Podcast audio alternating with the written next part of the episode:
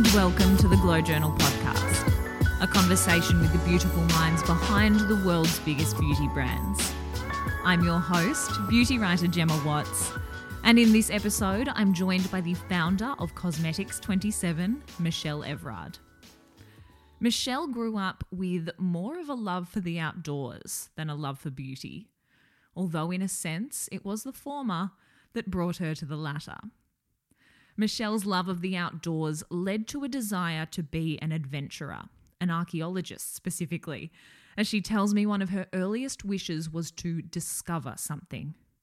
She found herself naturally drawn to science, completing her studies at medicine and pharmacy schools before taking a job within the beauty industry and discovering a passion for product development.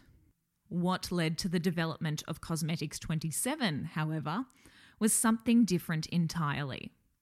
That aforementioned love of the outdoors saw Michelle injure herself skiing, and amidst her search to find a product to heal the subsequent scar, she was introduced to a plant with regenerative properties that had, at the time, not been used to even a tenth of its potential.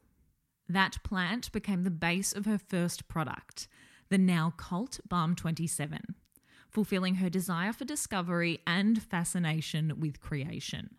And despite having no initial plans to bring that product to market, it now sits at the core of the Cosmetics 27 brand.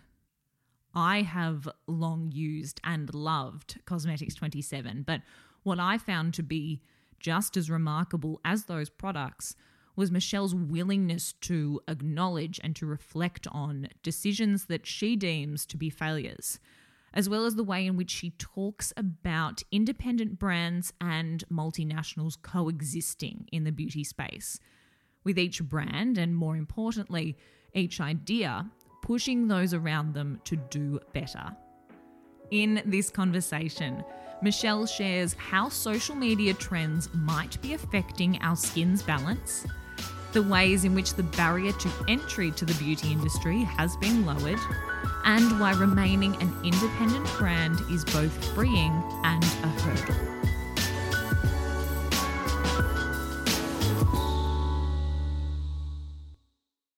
Cosmetics 27 is based in France. Your career began in the United States and your pharmaceutical studies took place in Belgium. But I would love to go right back to the very beginning. Where did you grow up and what is your earliest memory of beauty? Well, I grew up in a, in a small town, uh, well, mid, mid-sized town in, in Belgium. And um, um, first, um, we were when we grew were growing up, uh, the three in the family, and uh, we always traveled a lot. And my parents just you know taught us to travel the world. So we you know we, we all actually left Belgium, my sister and my brother, and uh, I was I was a what you would call an outdoor person. I was mm-hmm. like a tomboy and I spend my time in the country. I've always been um, fascinated with nature and been outside as much as I could. I'm not an inside person or interior woman, as you would call them in mm-hmm. French. Um, this is why I'm sitting here in the country and uh, you know escaping Paris as soon as I can. And beauty actually was not a I would say priority. It wasn't for my mother. It wasn't growing up, but it was always about health and mm-hmm. and very fundamental basic things and, and good things. So eating well was important. Um, doing sports was important. Being outside was extremely important. My father was one to put a, put us outside on the weekends and you know we were out and they wouldn't let us in before dawn. And we had to just like you know enjoy life just learning you know the nature i guess. And um and so this is the way i i, I grew up. And uh and all I remember, you know, because the question was actually never asked me to me, but um, all I remember from my mother is that she was. I remember seeing um, makeup removers, and I remember very mm. well the brand. It was Jean d'Avèze. It's an, like an ancient uh, French brand, which was one of the one of those early and famous, you know, skincare brands. Um, I don't think it exists today, or maybe in some institutes in France, but but she was always, you know, cleansing her skin and uh, before she would go to bed in the morning. So this is what I remember vividly. And then she would use creams that were more like um, um, pharmaceutical brands. That's what I mm-hmm. remember. This is not what made me go and study pharmacy, by the way. But uh, but that's that's how I grew up. And nature, health, and and sports were the main thing in my things in my life, really. What did you think that you might be when you grew up? At first, I wanted to be an adventurer and a mm-hmm. journalist, reporter, actually. Ah. You name it, like, you know, um, geography or even, you know, like, um, you know, war, not war reporter because at that time we weren't talking about that, but, um, but a reporter for sure. And then it turned out to um, archaeologist. Mm. And the reason was that my constant quest was to find something, discover something. And then I moved on to my, you know, to college, and um, and then after that, I um, I started, you know, um, medicine, science was what I was, you know, kind of drawn naturally to. I was just good in science in, in, in college, and I wanted to, my my latest actually after that was that I wanted to go and work into research, but only for genetics.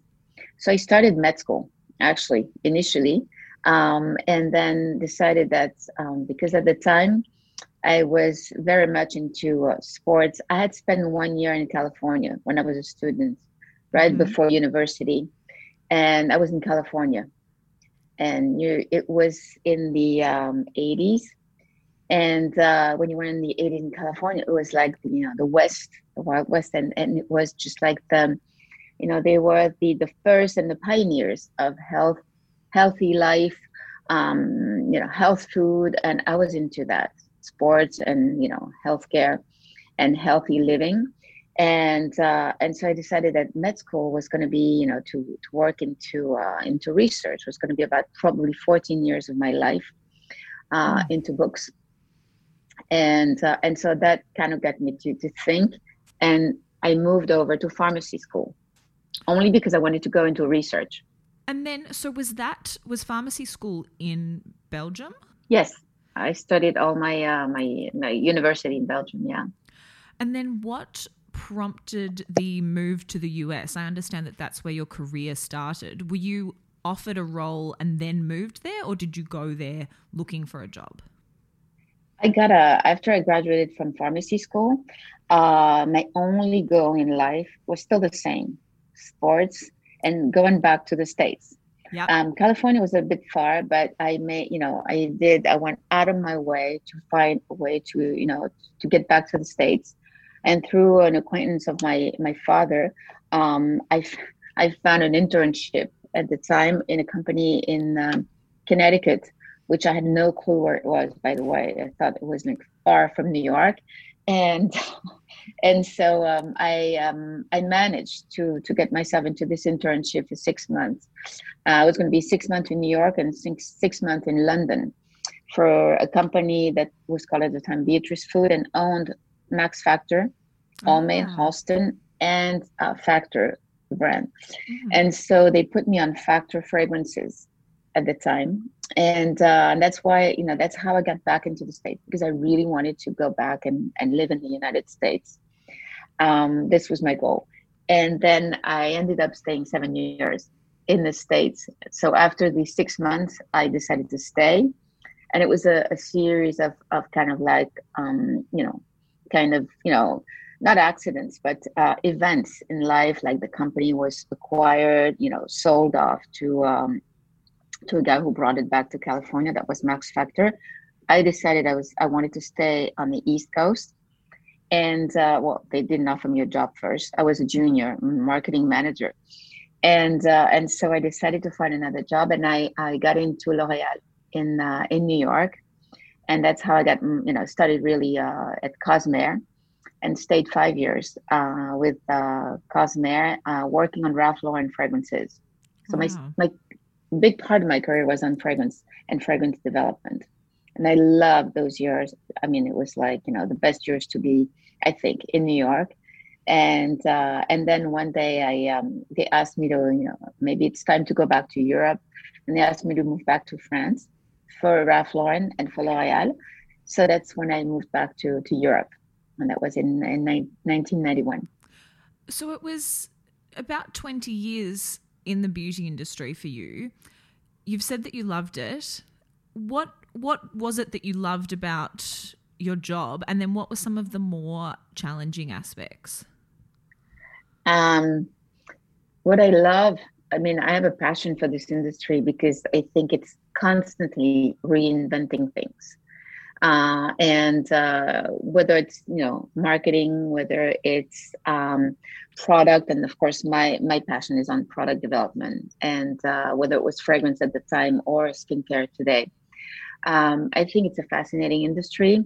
My father had told me this. Um, he was in the Coca Cola business, and he told me, you know, if you find a job, go look for um, pharmacy, pharmacy, cosmetics, or food, because those three would be the ones to keep that would keep growing because people will never want to die. They will always want to look young, and they'll always eat. And he was not so far from from the truth. That's still and, accurate today.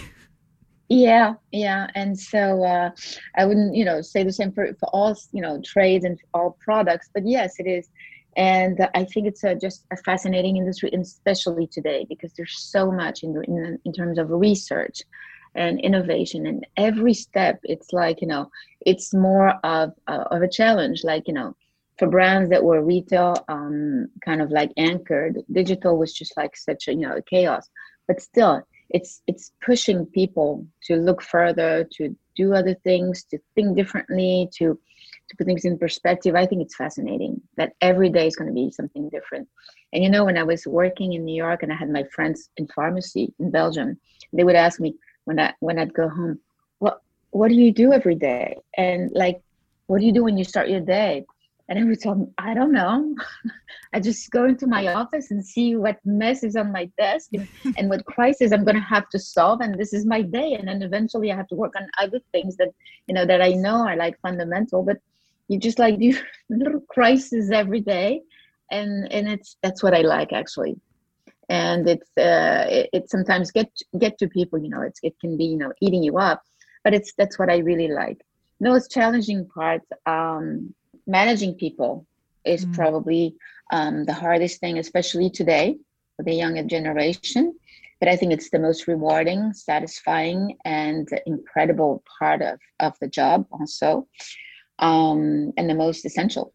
Because whether you want to be digital or not you need people. So those were the challenges and and you know but i still and I, I when i started my company it was really out of you know my passion and then you make it into you know something that's worthy also for people meaning managing people did you have any intention of eventually starting your own business well honestly yes uh, mm-hmm. because uh, it's always been uh, i guess i grew up with this it's uh, it's in my uh, dna uh, I come from a family of entrepreneurs and, and, and very independent um, entrepreneurs.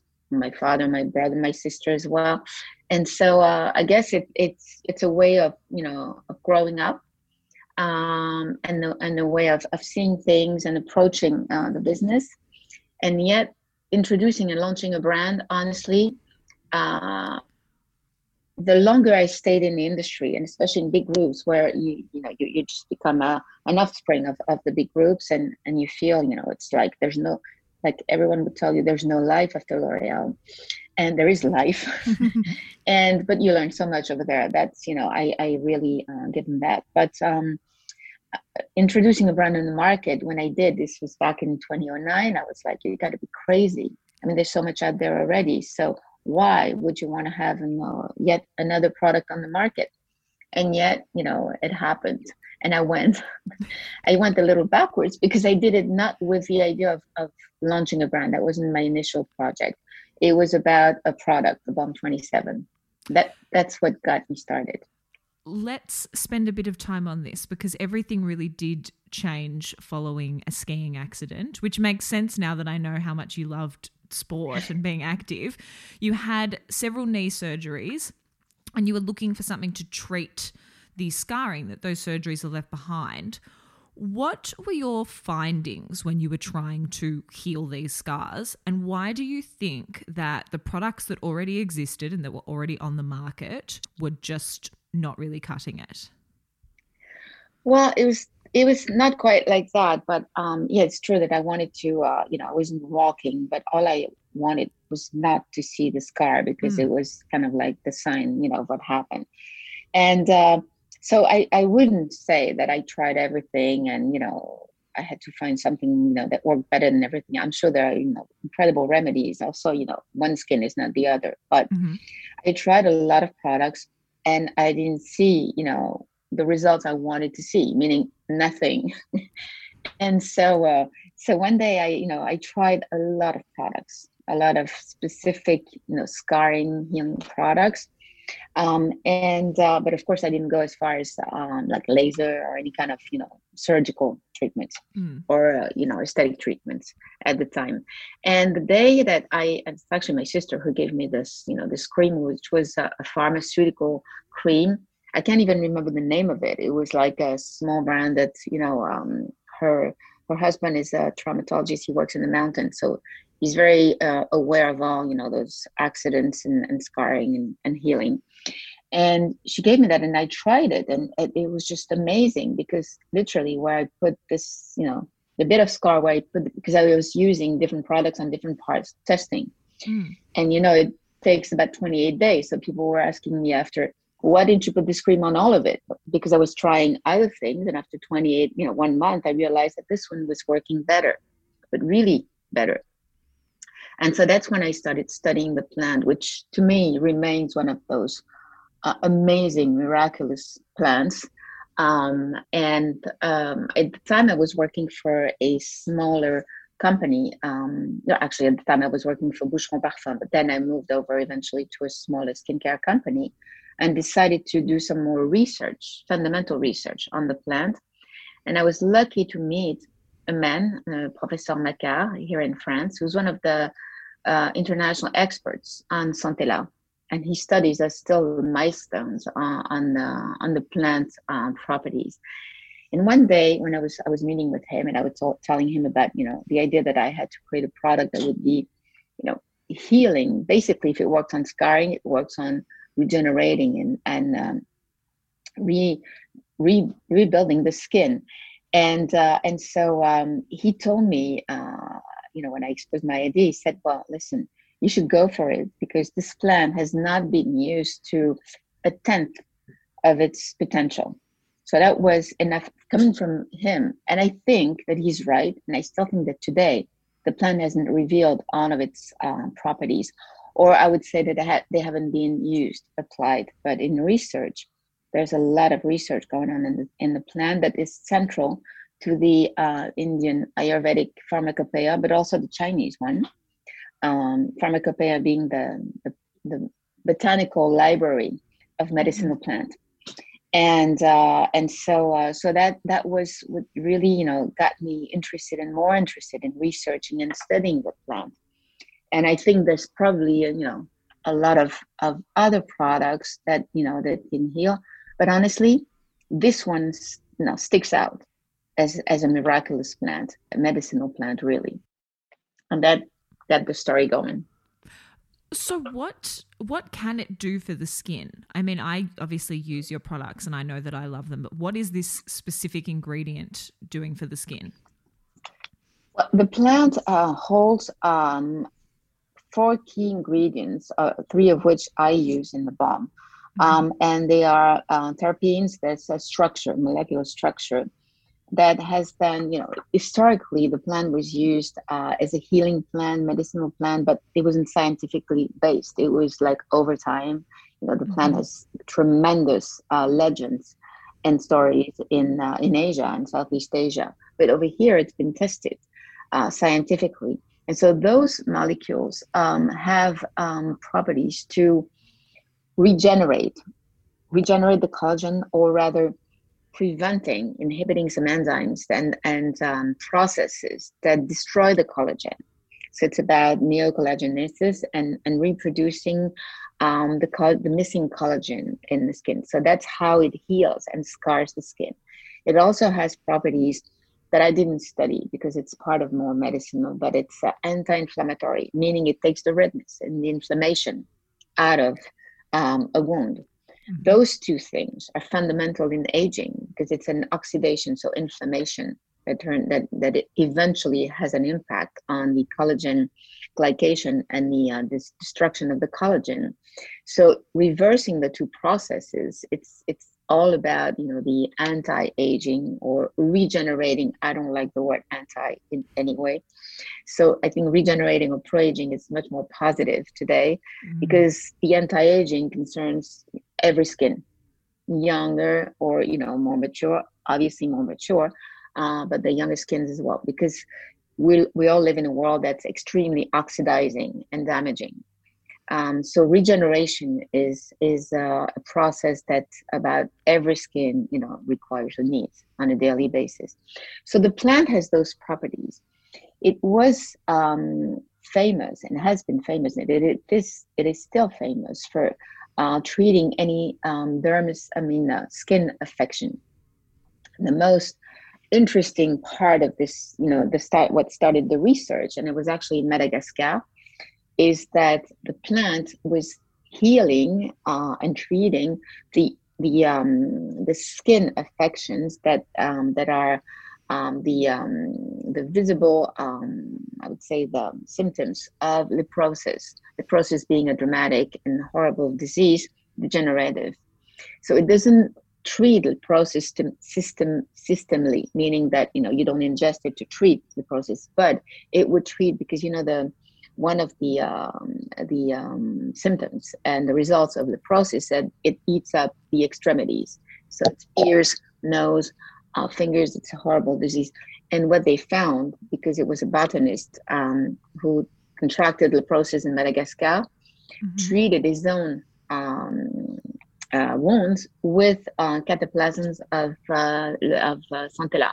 Wow! He was on his way to India and he ended up staying in Madagascar and set up the first lab and research and eventually cropping and, and culture of Centella asiatica in Madagascar.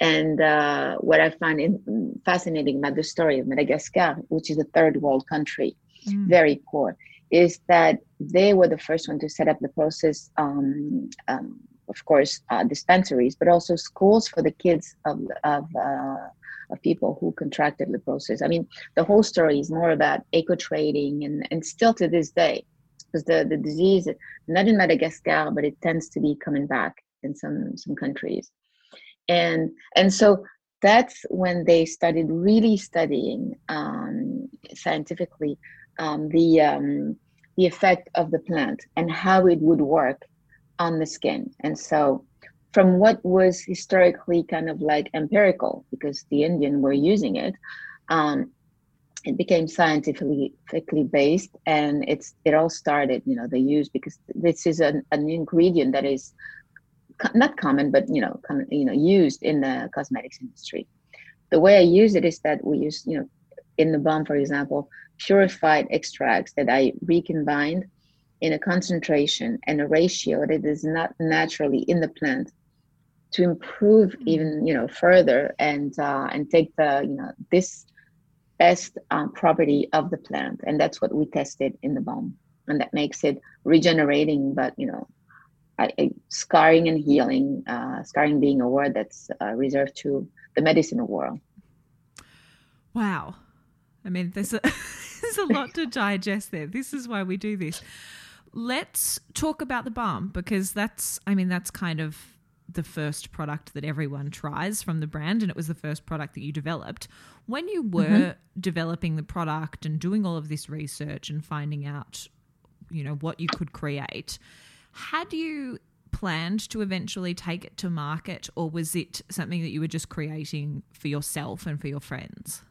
This is exactly it. It was mm-hmm. purely selfish. And uh, remember, I told you I wanted to be an archaeologist and then eventually inventing and discovering something. When I was in pharmacy yeah. school, I always thought that I would discover the cure for something, which I never did. Uh, but to me, this was the, the most fascinating thing to, to actually come up with something. So I thought, you know, I have this plant and, you know, I'm sure we can, you know, I can find a way that what I saw on my leg can work uh, on the skin and improve the skin because I was honestly, I've never been a skincare freak. I mean, I could tell you uh, lies and tell you that I have 12 products, you know, on my vanity and and in my bathroom, but I don't. And uh, I've always had a very simple um, routine, but very, you know, always looking for efficiency and um, and simplicity.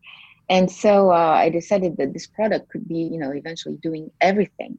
And I had been looking for when I was working in this company, you know, I was I was creating a lot of products, but I wanted one that was going to be a global product, a one single step for everything. Starting starting with uh, the Centella.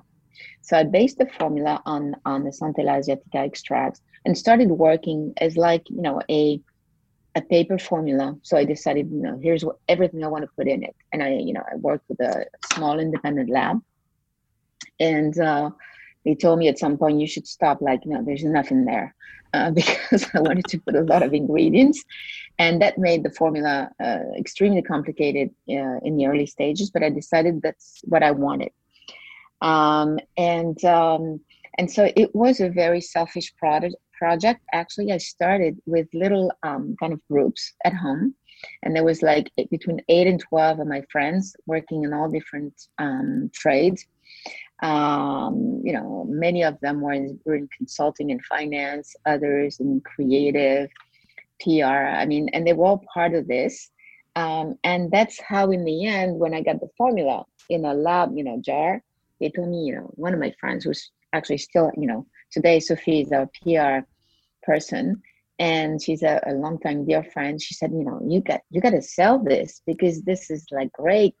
And first, what I wanted to do first was to test it. So I overly tested the balm, just like if I was to make a, you know, what we call here a medical device, not a medication, but a medical device to make mm-hmm. sure that I would have the right properties. My idea was that there's no point of developing something that is already existing so I've got to have something that really does something differently or better, works a different way. And that's what I did. So for one year, I, I you know, I ran some extensive testing uh, on reconstructed skin, and and we actually, you know, we eventually got to results that were highly significant. And both Sophie and the guy from the lab who called me, you know, the re- the testing lab called me one day and said, "Whose formula is this?" And I said, "It's it's mine." And he said, Are you sure? I'll never forget that day. He said, Well, are you sure? And I went back to my papers. I'm like, Yeah, it's my proprietary formula. And he said, Well, you should do something with this. And Sophie told me, you know, we should definitely, you know, do something with this.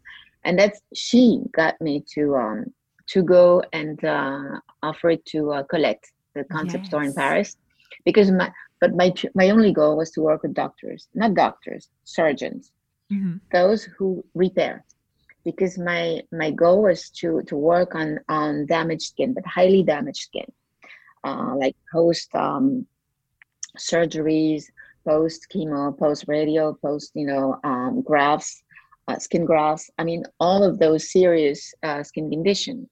And uh, and at the same time, we needed to, you know, she said you have to sell it because mind you i had um, manufactured the product. So i was sitting on a little stock and she said what are you going to do with it? Not you know i intended to sell it to my same group and my friends. Turns out that i was hosting like you know um, parties and cocktails at home to explain my product. And i was giving it away. He said no no no no don't buy it you know try it first. And i still do this today. So no no no you got to try it. So she said listen with the you know a glass of champagne and giving out the products you're going to be very successful but you're never going to sell yeah. any product.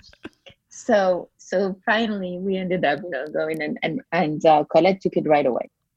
I think honestly initially she took it because she loved the packaging which was very unique at the time. Yeah. minimalist in the black and white and uh, genderless and and uh, and then they kept it and she kept it because they loved the product.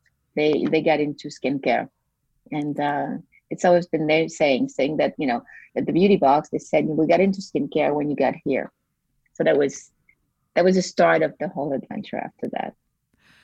What was the reception like from, you know, the general public, not from the focus group when you launched? And also, do you think it was an advantage or a disadvantage to be launching with just the one product? Well, you know, at the time it was like a, being a UFO because it was still, you know, a, a, period where in order to get into the, because the, the, the, the name of the game is distribution, you know, yeah. selling. And it was the very early stages, if, if I can remember, of digital. You know, I had a mm-hmm. site, but at the time, um, the brands, the big brands, were still debating themselves philosophically should they or should they not go online because they were you know under contract with distribution. So the name of the game was distribution.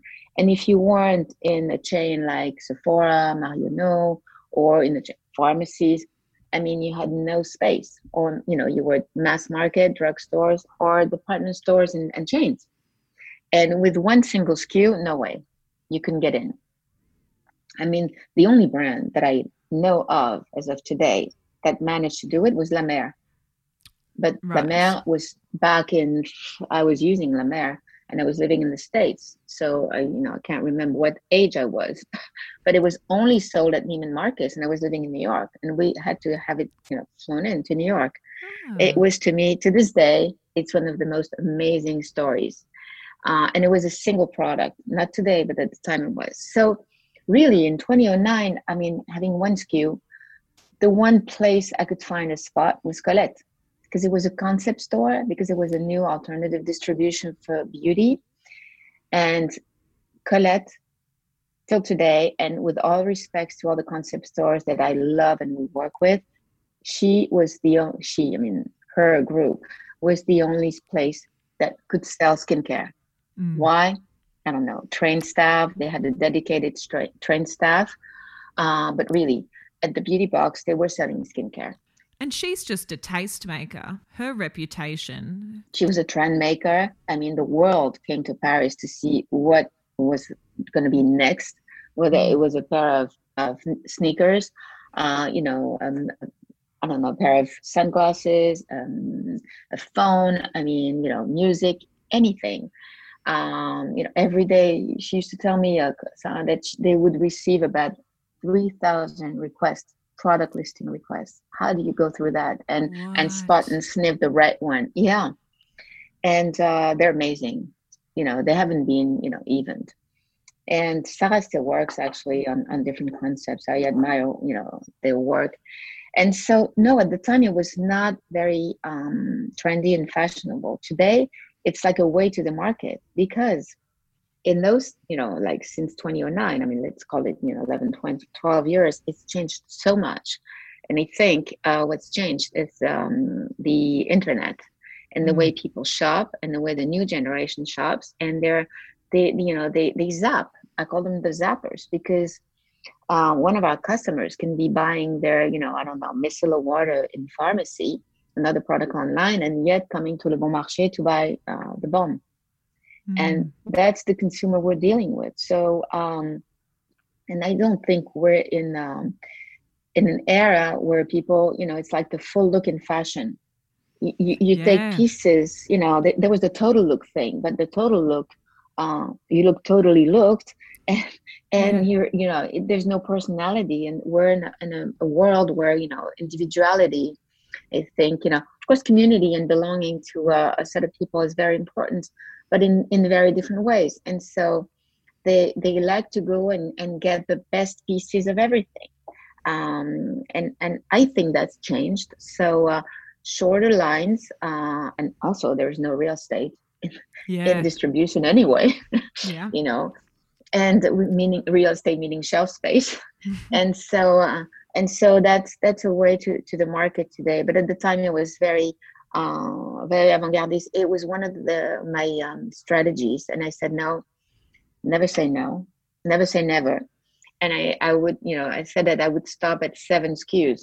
I lied, and and I'm holding myself back. Every idea, every request, every idea that comes from the market, um, we, you know, we think: is it necessary in the line? Is it necessary in the market? Would it bring something to the line?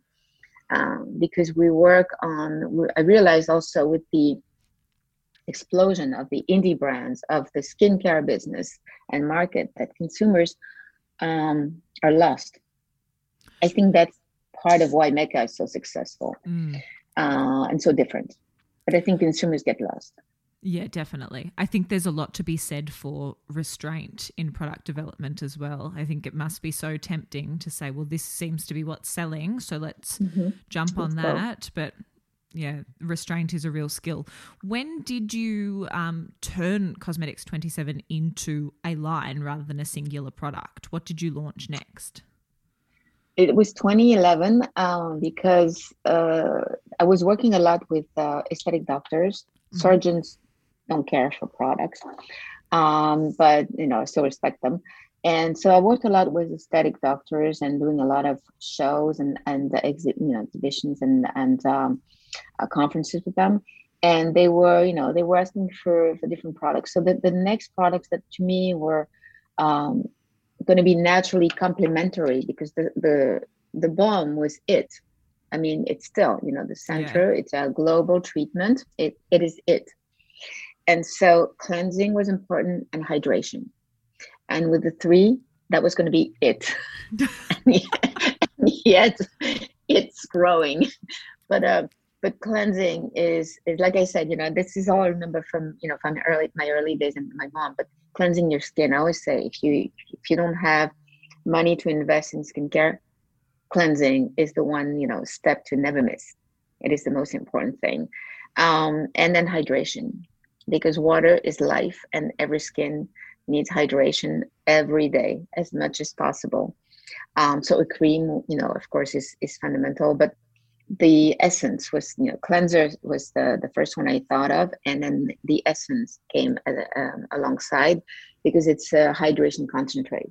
It's I always explain it as the the glass of water you drink every day. You, know, you don't miss it, right? You think about you know hydrating your body. Mm. and it's the same for your for your skin.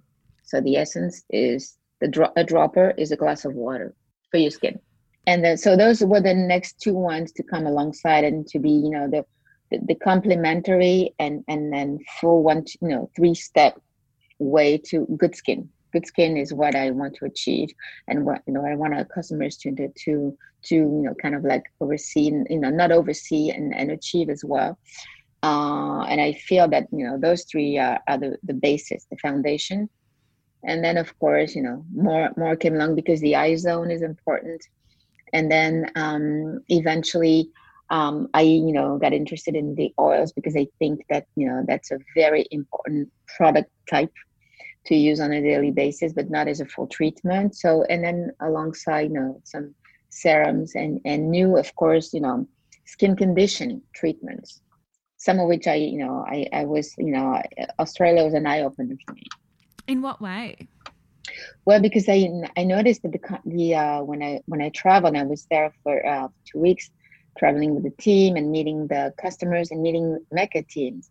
Uh, that our audience is younger, much younger, mm-hmm. uh, starts much younger, and uh, I noticed that uh, young girls had um, not damaged skin, but you know more condition. And um, i realized that they were um, using a lot of makeup. Yeah. I think it's cultural. I think it's for that generation it's like um, instagram's fault. Yeah. And and youtube? And youtube. And and probably um, you know kind of like the coming down of the kb trends mm. and the uh, over you know overdoing it. Uh, what i call overdoing it. And so um so i thought you know treating the skin balance and this disbalances because it's not about bad skin it's about disbalances and it's not about mm. the food and it's not about you know so healthy. But you know i think you know the the routines they use on a daily basis. So um we uh I, I started thinking about a product that you know could be worth it and, and it was the it is the pure 27 which came out last year. And it was you know it's for acne prone skin but not only. It's about disbalance microbiota treatment mainly. And I found that, you know, that was um, probably, you know, a, fit, a good fit for the Australian market. And turns out that at the same time, which we didn't plan, the maskne became a skin condition, mm. you know, the acne from wearing the mask. Yeah. And so the pure, you know, find its, you know, find its uh, its positioning there. So it's about, you know, adapting also to the market, the, the demand evolving, changing, um, and of course different markets because you know we're very much in tune with Australia, and now with you know so with the uh, emergence of China because we're we're working with China. We started with Mecca, and are going to be, you know, introducing more in China slowly. I would love to talk more about the product development process. I know that you refuse to bring products to market if you feel like there is something in the space that exists that's the same as it, because what is the point? How does that process work for you? And also, how long does it take to see a product through from the concept through to it being available to consumers? Wow, that's a tough one for me because I would love to tell you that it's 18 months, which is a standard uh, lead time for a, you know a product for concept to market, mm-hmm. and that's pretty fast today. Because with testing, it could be 24 months. Um, for us, that's a, re- a, record timing. We did it on some products. Um, when uh, and we've changed. I've changed uh, the uh, the way we we work on product development. Uh, but and so we can do it between you know 18 months and 20 months um, but um but it also it can also take four years and never and never see the light of day mm-hmm. because not only because the the i don't i find that there's nothing in the market there's everything in the market today but there's not what i feel i should bring to the party in terms yeah. of you know of what the product would do uh, whether it's you know the, the concept of the product, the formula itself. And honestly, I have to be, to be honest, um, you know, I, I've failed on some products. I have some products that are, to me, just the most amazing formula, like the Booster 27, which is our serum.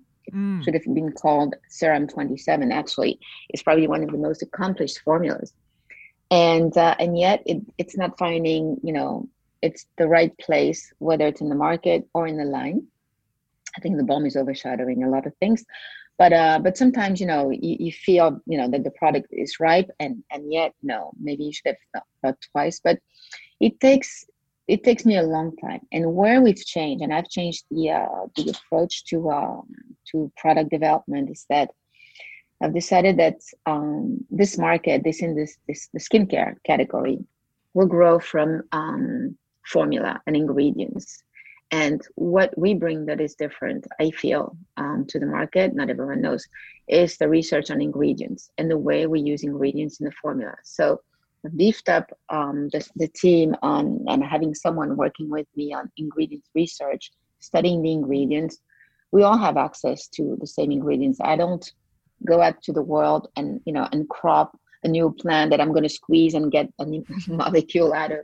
But we study what uh, some of the best suppliers provide and, and work on because it's tremendous research. It's going into um, natural um, and vegetal you know based plant um, ingredients these days. And um, before starting uh, with the with the, the laboratory meaning once we have the concept we work on the ingredients uh, on on what we call the uh, the heart of the uh, active ingredients and then when uh, when we feel it's right in terms of dosage concentration making sure that there's no overdoing inhibition uh, in in terms of what the, the, the chunk and the, the heart of the ingredient is going to be and doing uh, and having kind of you know an idea of the the results and the efficacy. Then we work with the lab on the um, on the formulation which is the most important part is how do you make all those key ingredients work into a formula for stability efficacy, penetration, and penetration being a key topic for me. And so that's when the, the, the work starts. Uh, and I've had, um, you know, instances for pro- products we're working on right now where the lab told me, oh, that's fine. Now we have the, the, the core ingredients. We know about, you know, what other excipients, what we're going to put around. And um, this was in July, and by September you have submission. End of September, we'll have finalized, you know, the formula. And from end, end of September of 2020, we went to end of July 2021, only for the texture and the formula. Um, so that's how long it takes sometimes with the lab, and it is the tr- trickiest part of our job today. Putting a product out is easy, but the right formula for me is trickier. The brand is formulated and developed in France. I wanted to ask you about natural ingredients, as you've just touched on. Have natural ingredients always been important to you, or is that something that really stemmed from your experience and your research around developing the balm back in 2007? But it's always been um, a natural because when mm-hmm. you study this, you know, I didn't, I wasn't a big fan of my pharmacy uh, school unless, you know, it was in the lab. But I, I ate botany and organic chemistry for five years. And uh, when you know, you know, when you learn about botany, nature is is a natural. So to me, to work with natural ingredients and from the um, European or you know Indian pharmacopoeia, I mean the library of plant was a natural. So it wasn't even a question. The trickiest question is about what is called, you know, we call the excipients, what goes around it. And of course, you know, I wanted to make this as natural as possible, but I never lied to anyone. And I don't pretend to be Miss Bio Eco certified because what I what I put before everything else is the safety, security, toxicity, and the uh, the efficacy with natural ingredients. And honestly, you know, chemistry has has provided us with amazing things. And I'm I'm putting aside the silicones and the parabens, and mm. but in terms of emulsifiers, in terms of texturing agents, because when you buy a cosmetic product, you have to respect the customer, and you cannot just slap anything on your on your face and on your skin. So the touch, the feel, the penetration, in order to achieve the right product, you had to have access and you know to and use some products that I would have preferred not to. But today, since then, so for example, the balm started 64% natural. At the time, to me, it was a record formula. Mm. And that's why it was so difficult to manufacture. And today, it's 84% natural because we've managed to improve what goes around, not the heart of the ingredients, not the efficacy, but what goes around the product. And we are working towards 94% for next year because we constantly improve because the research like i was telling you it's it's just amazing. And research is evolving so fast and now we have access to new natural ingredients. So yes to me it's it's like it's like a quest but not to the extent of the risk you know on, on safety. So when it's right and when the ingredient can be replaced with natural i would do it um, and so uh, it's a, it's a, you know leading to you know as natural as possible. Would we do a hundred percent? Probably not. It wouldn't be the same formula so it wouldn't be mm. the same product. But you know as long as we can improve we'll do. If research serves the brand is also entirely independent. Does that present any challenges or does the the benefit of i suppose creative freedom outweigh them all That's a question for me and for my partner, mm-hmm. my associate. So for me, the second answer is like, you know, that does everything. Freedom mm-hmm. is my quest in life. Freedom of choice is what I've, I've, I've been raised to. And what I'm raising my, my daughter to is that you always put yourself in a, in a position where you can choose uh, and say no, which is not an easy thing uh, sometimes. But it's not about saying no to anyone, but it's just about choosing. Mm-hmm. So yes, freedom to create and decide, and and not being dictated by the market is one thing. The market doesn't dictate. The market gives you the you know the the trend and mm-hmm. the, uh, the the vision, but it's about you know a pressure for numbers, a pressure for you know developing, a pressure for commercial development, and um, I, am not in in a in a in a frame, you know frame mind of, of overdoing it you know and uh, and uh, developing products just for the sake of developing product and, and putting them out and and and selling and selling. It's it's all about the result that it, it provides. So yes it's a freedom that is incomparable that i want to keep that I would love to keep. And but it's it's also a hurdle because you know you need to grow at the same pace. Remember the, the customer doesn't set aside us from I don't know all of L'Oreal. Well, today they they do, and I don't compare myself to L'Oreal, and I don't you know, but the, the way they do things with the means they have, we have to be not at the same level, but we have to be comparable. I mean, we cannot just the customer just doesn't say, "Oh, well, no, that's an indie brand, so I understand." You know, they're not doing this and that. You know, we have to be at the level of the, the customer's expectations, and they've raised the bar. So uh, that requires, you know, sometimes financial needs. So, so the fact that eventually you need to to have both, the means and the freedom, is what I'm working towards. but we need both, yes. But we, we're not going to go sell our, you know, our soul to the devil. Uh, not that the devil has knocked on the door, but uh, but uh, but for now we, we're uh, fiercely, uh, you know, um, standing on our independence. Yeah. I'm circling back slightly. You mentioned that the booster, Booster 27, that you wish you had named the serum, that yeah. perhaps it's not in the right positioning or whatever that might be. Mm-hmm. I did want to ask about this because I am always fascinated by what your hero products are as the founder and whether that aligns with the best sellers because for me as a consumer of your brand the booster is one of my favorite products so that surprises right? me no end yes I mean, I mean off the top of my head obviously the balm essence booster recovery. I mean, even the oil. I'm basically just naming the entire product line, but Booster is one of my favorites. Yeah, it's one of mine. It's one of mine too. It's uh no, I think um I think it's uh it's a marketing uh tr- thing. Is that it's called Booster and maybe misunderstood, uh, especially in French mm-hmm. or in other countries because a booster is a little thing that comes to you know kind of accelerate or you know it's like an enzyme you know it comes in alongside something else where it's a standalone product uh, but it's a regeneration booster and probably you know you have to acknowledge sometimes you know where you you went wrong and um, out of you know trying to the market and trying to stick to the market at the time because the product was launched in 20, 2015 mm-hmm.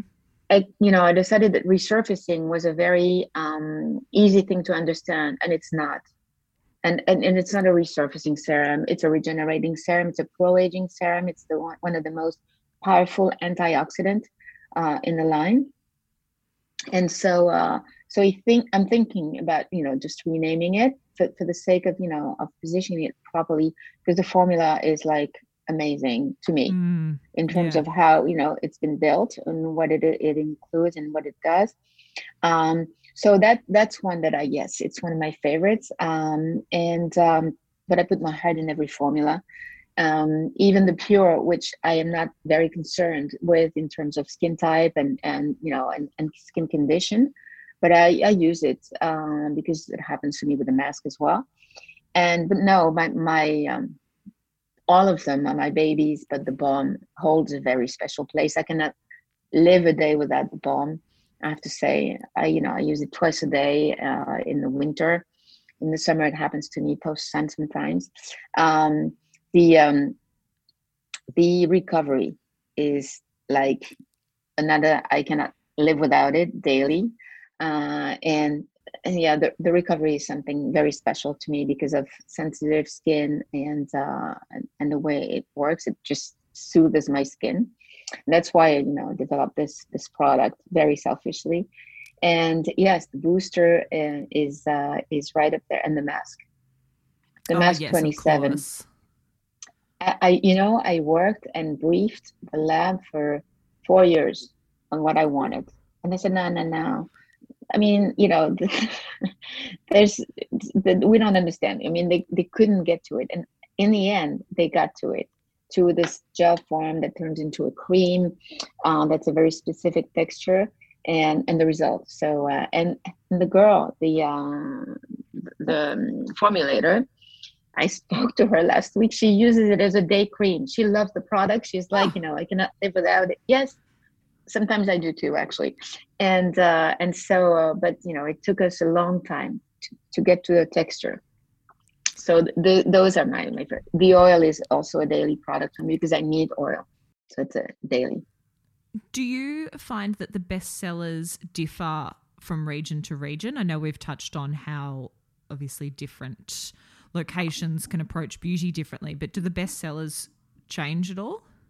Um, really honestly the balm sticks out you know stands mm-hmm. out uh, as our iconic you know hero.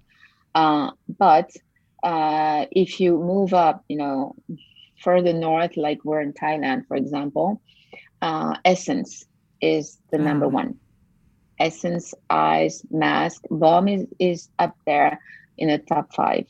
But because of the skin condition the weather as well. Yeah we're uh, you know we're looking at china and entering china and uh, the balm would be you know our, our hero product but probably the essence would be on par.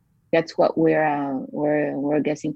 We were in, in hong kong years ago and that was how how it happened. And the, the essence was you know really pulling out and probably the serums because they were not existing at the time uh, the serums would be up there. So it's it's a question of texture and uh, but i also think it's a question of um, um, education and uh, and once we explain the balm and how to use it and you know the balm and you know the textures feels rich it's you know and and yet when you apply it it, it penetrates oh, it unless down. Yeah. It melts down unless it's 40 degrees and, and 80% humidity in which case nothing really penetrates you know yeah. any skin. But uh but uh but really it's a question of of you know educating people. And this is actually you know one of the angles that we are you know we're you know further developing for next year. And that we've learned so much about with Mecca and the education lab because they they know that better than anyone else. But educating the customer and this goes back to back to what i was telling you about uh, the customer is lost today. Mm-hmm. so we're, we're really you know trying to uh, to to service and to advise and to be there with the, you know this is where you know the digital has can do amazing things. I imagine we'll have a um a bit of overlap here potentially with digital, but you've been a part of the beauty industry since 1987. Over that time, or maybe more specifically, just over the last few years, what have been some of the biggest changes that you've seen within the beauty industry? Digital is one yep. of them. But before, before that, uh, the uh, the rising of independent brands. Mm-hmm. This is just amazing. It's like uh, it's like a new world whether it's fragrance, makeup, what makeup you have the artist behind and they were always there. But skincare, and you know, today basically you have an idea, you go out and have a brand, you know, not to say that everyone's gonna be out there in 10 years, but but it's just, you know, this is a market where there's never been any barrier. The only barrier was the the entry ticket. And that kept the market to the big leaders. And today the, the you know the cards have been reshuffled and uh, I find it fascinating because everyone's learning from everyone, the big ones from the small ones, and the small ones from the big ones, and um, and so uh, so that's uh, that that is I think the the, the most uh, interesting and probably makes this this uh, you know this period uh, very interesting. And there's so much more to come because there are you know brands that come out every day. Uh, it's not about you know having so many brands accessible, but it's about having so many ideas uh, and so many new things in so many areas that have been you know investigated. And um, and so that that keeps us on our toes all the time. And i think that's the nature of this business is that you know should, you should never fall asleep on what you know you have acquired and your credits. And what changes do you think we can expect to see from the beauty industry over the next few years? Well uh, more of the same. And um, innovation, more science in skincare, I think, uh, definitely, and probably more regulation as well, uh, which is going to make the market more difficult uh, to access, I think. Um, but yeah, there's always, you know, kind of like sideways to access. But I think innovation um, and um, because, you know, consumers and the way they, they consume the, the type of products they're they're buying um, and they're looking for i mean it's it's endless endless um, and um, and probably new ways new ways of of, of um, applying i don't think so but new ways to uh, to treating the skin certainly you know today we already have the in and out and the you know the global um, what I call the integrative approach that we have with the, you know, the food supplements. There'll probably be more of that. I've always thought that um, the um, skincare would be ending in the in the in the cold section of, of supermarkets. It did at some point. Some um, Danone, a big company, had you know put out a, a yogurt. Uh, it it failed at the time, but I think you know good ideas come back, and you know areas like that will probably arise and and more innovation. So and I think in skincare, and uh, and and probably you know more more scientific people look for, for more scientific based um, products. That's what I think for our area. My final question What is next for Cosmetics 27? Um, um, oh. How much can you say? yes. Well, there's next in uh, in one year, in 12 months. There's next in, in 24 and then, you know, five years. Um, of course, I want, you know, I have high hopes and expectations and and uh, ambition uh, for the brand uh, to to keep growing and uh, to grow further than me uh, with with talents and you know new new ideas. And uh, of course there's more more products coming. But I think to me if I had to put you know my money into something it would be into research don't say that to my uh, partner uh, but because because we have to put it also in digital and grow. Uh, so of course it's about growing, opening up new markets. We're we're addressing China, and uh, there there'll be you know there's a project underway. We're already there with Mecca, but we have a new project to you know to to introduce the brand in China, and uh, uh we had actually a great feature this morning with Mecca in InStyle China. But so there's you know projects in in opening up markets where we've opened up Ukraine this year. We're opening up Poland in September. Those are extremely important markets. They're distant from you, but they're very interesting for me because they're markets where skincare is cultural. Uh, despite the fact that you know they they seem like you know slower markets, they're not. Extremely educated women, very much into skincare, so we can learn so much uh, with those markets. So to me, as as long as we we keep learning and evolving, there'll be more more projects but I think they'll have to be um, even more targeted and more uh, specific, more efficient, more natural, more ethical.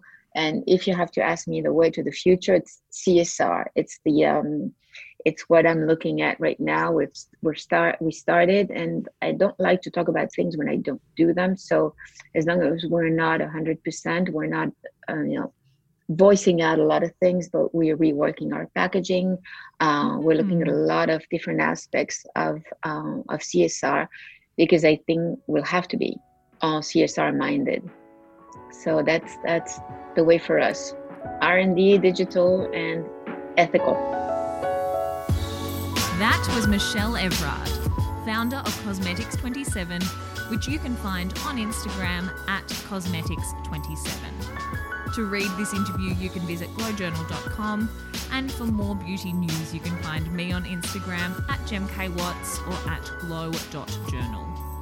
If you liked this episode, please do not forget to subscribe, rate, review, and share so other beauty and business lovers can find us. I'm Gemma Watts. You've been listening to the Glow Journal podcast, and thank you for joining me.